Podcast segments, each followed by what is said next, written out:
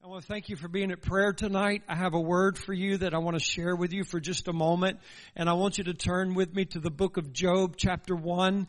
And I want to read just a couple of things. And what I want to talk to you about tonight that God had put in my heart is keeping the faith while living in a mystery from God. Keeping the faith while living in a mystery from God. And I mean that in the sense that sometimes God sends a mystery into our life. And a mystery is just that you don't really know what is going on. You can't define anything and there's, there's very little that you can just be grounded in. How do you keep your faith in that moment of your life? And I, I believe God's going to do a miracle for some people tonight in this room. I believe this is why He's having me give this to you. Job 1-1. There was a man in the land of Uz whose name was Job. And that man was perfect and upright and one that feared God and eschewed evil. Verse 6. Now there was a day when the sons of God came to present themselves before the Lord, and Satan came also among them. And the Lord said to Satan, Where comest thou? Then Satan answered the Lord and said, From going to and fro in the earth, and from walking up and down in it. And the Lord said to Satan, have you considered my servant Job, that there is none like him in the earth, a perfect and an upright man, one that fears God and eschews evil. And so by God's own testimony, Job is a good man. Job is a God-fearing man. And possibly of all of the men that were alive on the earth, this was the one man that was most in favor with God by the lifestyle that he was living. And so of all of the people that God could pick on the earth to present to Satan, he picked this man. You know, if we were God, we would have probably picked somebody that was rebellious, somebody that was just defiant of God, somebody that was just consistently doing the wrong thing and not doing what God wanted, but God chose one of his jewels to present to Satan. Have you considered him? And I want you to think about this. This greatly affected Job. And when I say this about keeping the faith while living in a mystery of God, I mean it in this, in this way. Job had no idea what was going on. Job had no clue that there was a meeting in heaven with God and Satan. Job had no idea that he was being chosen or he was being picked to suffer at the hands of Satan for the glory of God. He did not know this. And as a result of this, Job, uh, in the chapters that would follow, Job would cry out to God, basically, why? Why is this going on? Why is this happening to me? And, and even the, the fact that Job would ask why presupposes, and I want you to really understand this, it presupposes that Job understood this is not coincidence. This is a plan. Something is happening that's being orchestrated. And because he was asking God why, then Job knew God is involved in this. And so that why of Job was filled with a desire that God, you're in it and I don't understand it and I don't know what the plan is and I don't know what the purpose is, but I want you to know this is hurting really badly. Now, this is a beautiful part of the testimony that the Bible says, God says this, that in all of this, Job did not sin. And so I want to comfort you tonight that if you are walking in a mystery, and you're not understanding what's going on and you're crying and you're asking God why, that is not sin. Job did not charge God with wickedness. Job did not impugn the character of God, but he did not understand what was going on. And he wanted God to speak to him. He even despaired for his own life. And I'll read that in chapter 10 just very quickly if you'll turn there. Because he says in chapter 10, if you would notice this in verses 1 and 2, My soul is weary of my life. I will leave my complaint upon myself. I will speak in the bitterness of my soul. I will say to God, do not condemn me. Show me therefore, or wherefore you contend with me. Show me why you're doing this. And so he's asking God, don't condemn me. But one of the things he is praying, and it's not just one time he says this, he says, why did you let me be born? Why did you let me come forth from the womb? Why, why did you, if, if all of this sorrow and all of this pain has been purposed in my life, because you're my God, why did you let it, why did you even let me be born? Why did I have to suffer this? I don't understand it. And there, there are even times where Job says to God, could you just hold up for a minute so I can swallow? So I can c- catch my breath? There was one calamity after another that was sweeping over Job's life and he had no idea that Satan and God were talking and God was choosing Job to go through something for the glory of God. Beloved, I want you to know tonight that Jesus is the creator of all things. Not only is he the creator of all things, the Bible says all things were made by him, through him, and for him. It's all for Jesus. And we need to understand that. And we need to be very careful when we're walking through a mystery. It's not all for you.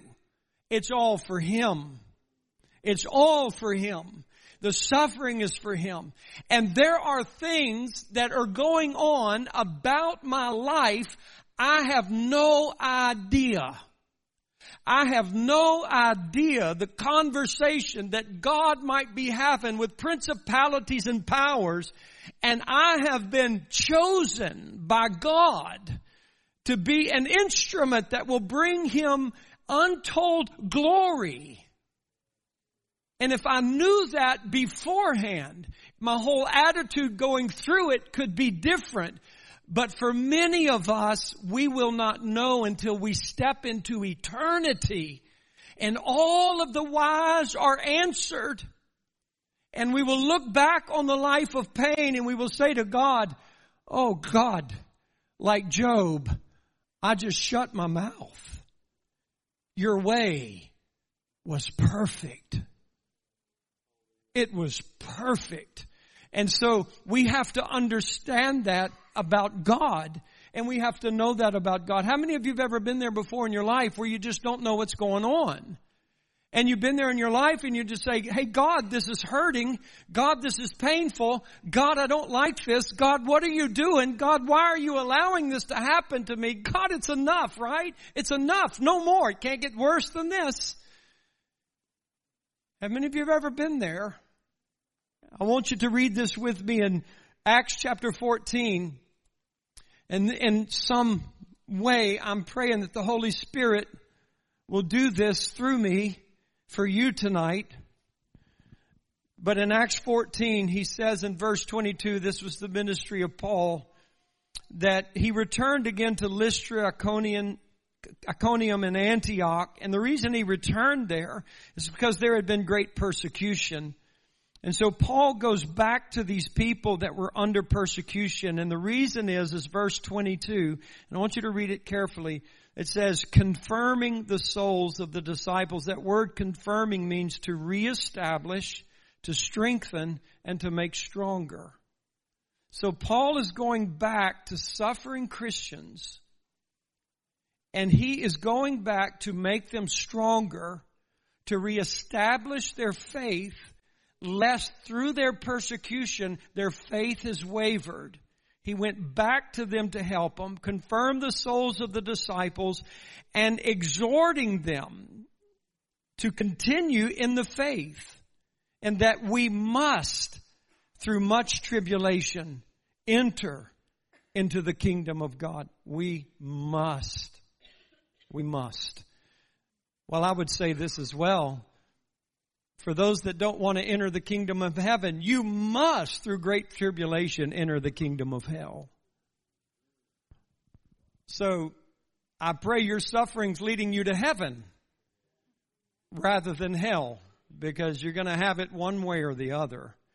And it's much better to be chosen by God to walk and to live for the glory of God. So I wanted to conclude with this, but, and it's in Hebrews 11. And while you're turning there, I just, I want to just confront this attitude today that seems prevalent in our society that many people are embracing a Christianity that seeks to manipulate and manage God and that follows God primarily for the blessing of God, thinking that if I follow God for giving my life to Jesus Christ, I won't have suffering and I won't have sorrow. That is a modern day heretical message that is not biblically true.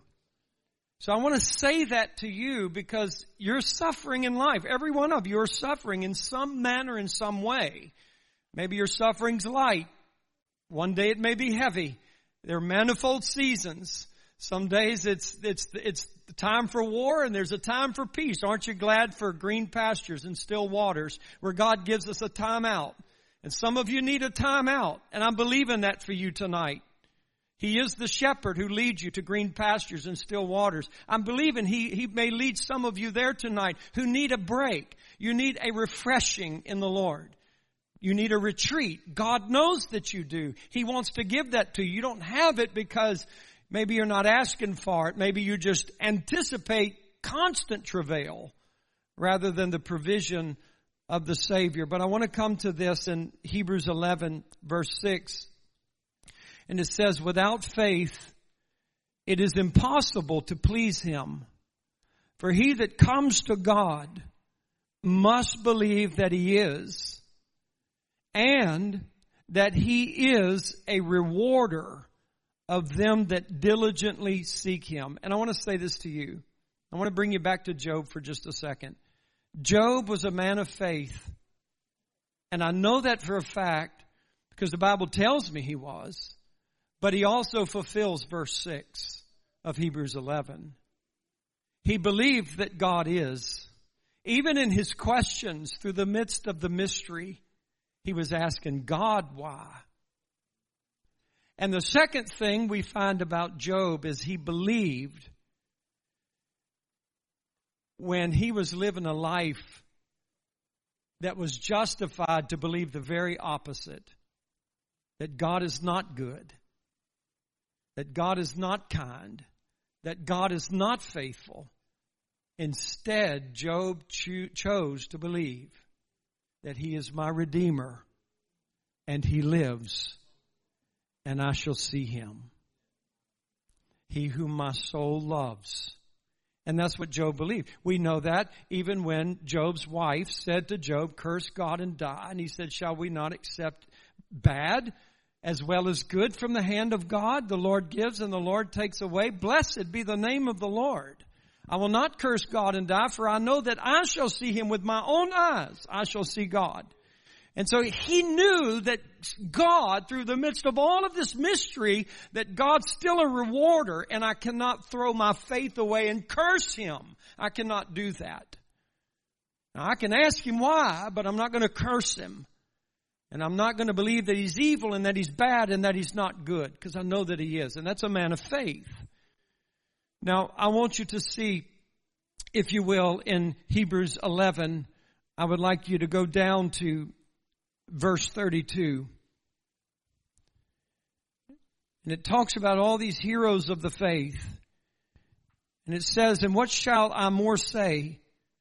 But the time would fail me to tell of Gideon, of Barak, of Samson, Jephthah, of David also, and Samuel, and of the prophets who through faith subdued kingdoms, wrought righteousness, obtained promises, stopped the mouths of lions, quenched the violence of fire, escaped the edge of the sword, out of weakness were made strong, waxed valiant in fight, turned to flight the armies of the aliens, women receive their dead raised to life again. And we would say, those are men and women of faith. And if you're a person of faith, that's the life you're going to live. If you're a person of faith, then you're going to see nothing but victory in your life. You are going to see armies turn back in flight. You are going to see the dead raised. You are going to see miracles constantly if you are a person of faith.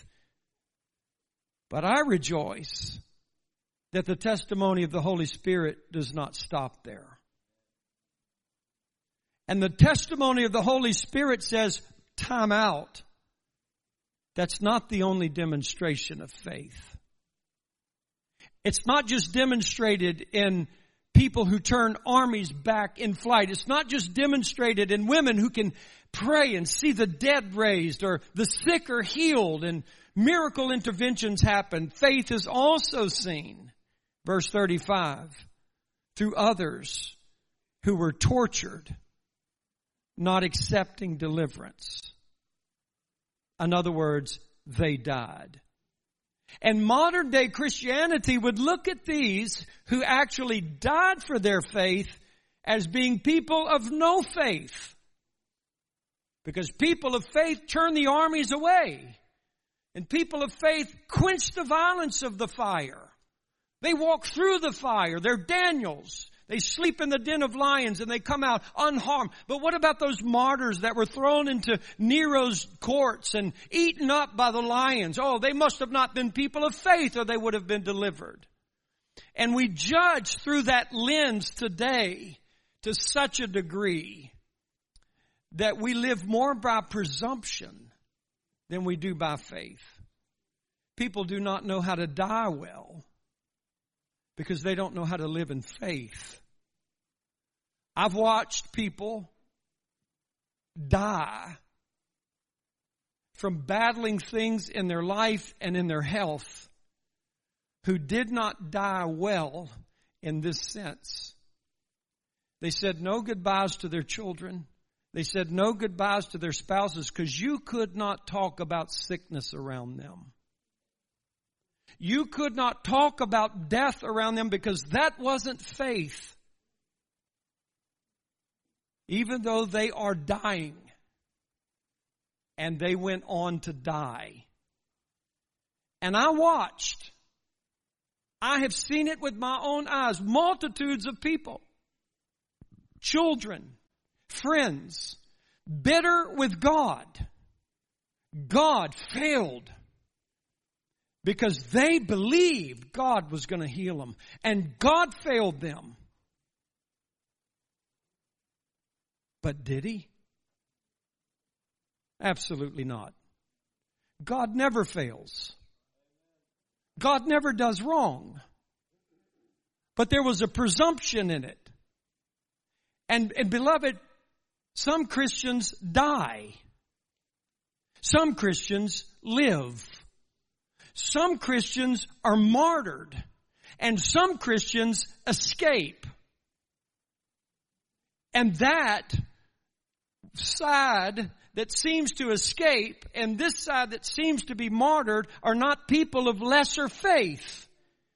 If they have the faith to walk with God through the trial and only in eternity will we be able to see how maybe they were chosen to suffer such at the hand of God. Now, faith comes by hearing and hearing by the word of the Lord. I, I, say pray for escape and pray for healing and believe God it. But when God speaks, and I have to comment about this. There's been very few people I have ever seen go to Jesus so beautifully as Clay. Because Clay knew in the spirit, he was going home. And he made videos. And he pulled his children in and he talked to them about the faith and about Jesus and about salvation and begging them to come to heaven with him. when they pass away. And he made a video that would speak to a thousand people at his funeral service where he could testify of his love for God and his glory for God because he heard God and he had the faith to walk through the valley of the shadow of death and tell people it's not scary. For he is with me. His rod and his staff, they comfort me. I know that's not popular. But I want to encourage you, beloved, to not view people who suffer and people who are in the midst of a battle or people that are walking through a mystery. Don't associate to them that they are people of little faith. They may be walking in a type of faith that is going to crown the glory of God with such splendor throughout all of eternity as demon forces and powers watch. That they are serving God because they love God and they believe God, not because God is a way out of suffering, but He is the way through suffering. And they believe God for it. So let me finish please in Hebrews 11:35. Others were tortured, not accepting deliverance that they might obtain a better resurrection. And others had trial of cruel mockings and scourgings. Yes, moreover of bonds and imprisonment. They were stoned. They were sawn asunder. And I guarantee you, some of these people were stoned by demon possessed people. I think Jesus was crucified by demon possessed people. They were tempted. They were slain with the sword.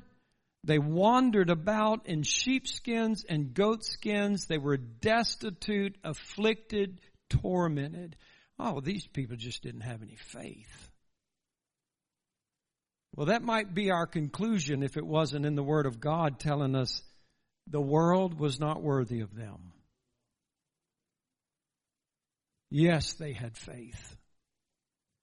They wandered in deserts and in mountains and in dens and caves of the earth.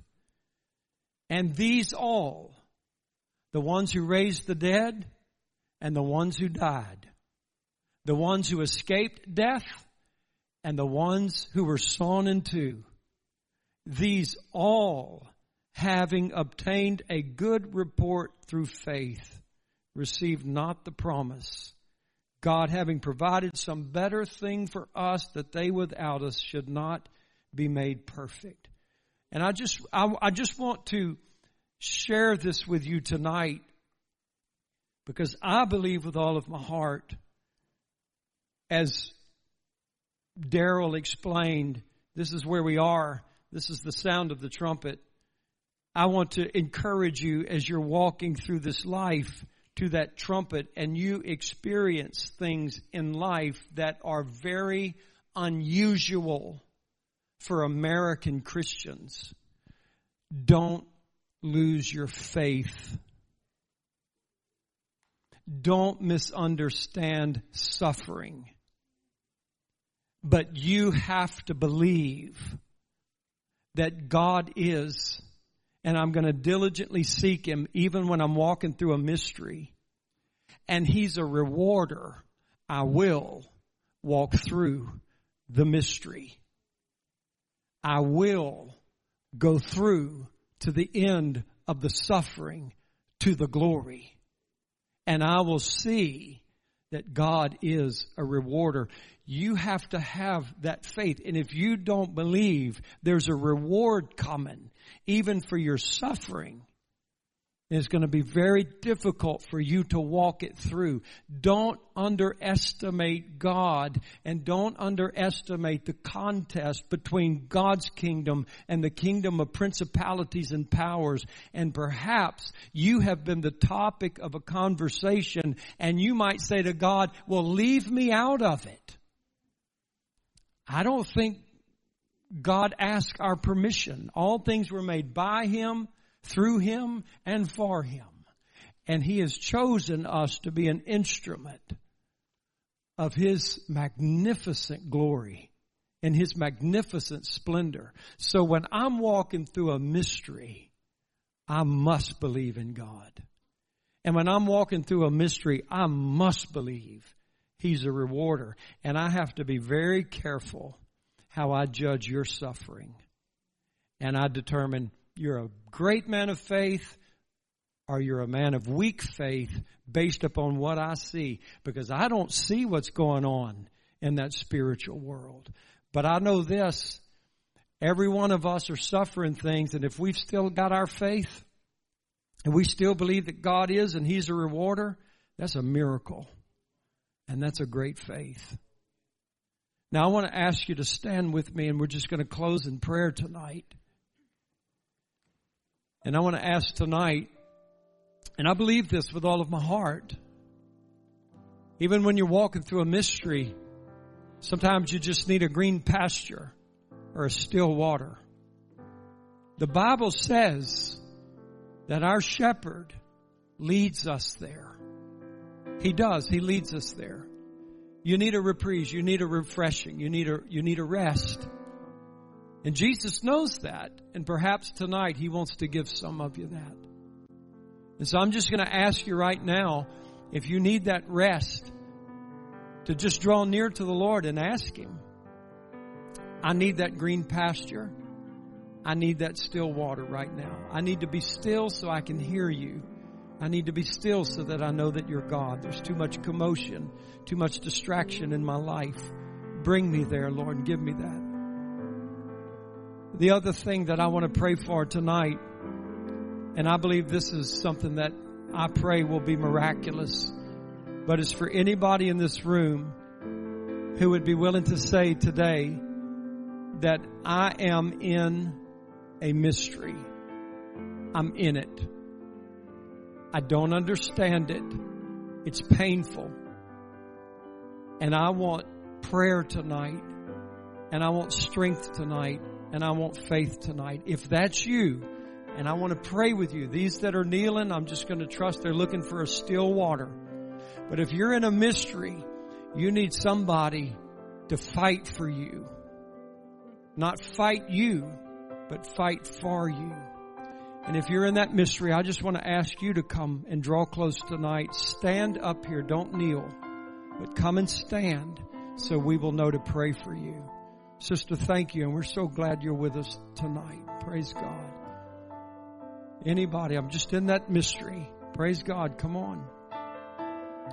You need prayer tonight. If you're kneeling, we're going to leave you alone. You and your shepherd in the still water. But if you're in that mystery, we're going to pray with you. We're going to bind the devil because oftentimes he's at work. And we're just going to believe God to strengthen your faith. So everyone that's standing up here tonight, come on church, just get around them. And let's just believe right now in the name of Jesus. Pray for their faith to be strengthened. Pray that they're not deceived by the devil. Pray that they do not listen to the lies of the enemy, but pray that they hear the truth of God the reality of God. Pray that they hear that. Believe for them tonight. Sometimes it's so hard for them to believe. They're wounded. All they can do is ask why, why, why God, why me? Enough God. And that's sometimes that's all they can cry out. But you can pray for them. Come on, pray in your spirit, pray in your tongues, pray in the Holy Ghost. But let's just break some bondages here tonight some freedom here tonight in the name of Jesus. People just to be able to be released and to go free. Beautiful freedom, beautiful rest from you, Lord. I'm not saying that God's going to explain the mystery that you're in, but I will tell you, if you believe He's a rewarder, you will get out of this mystery to a better place.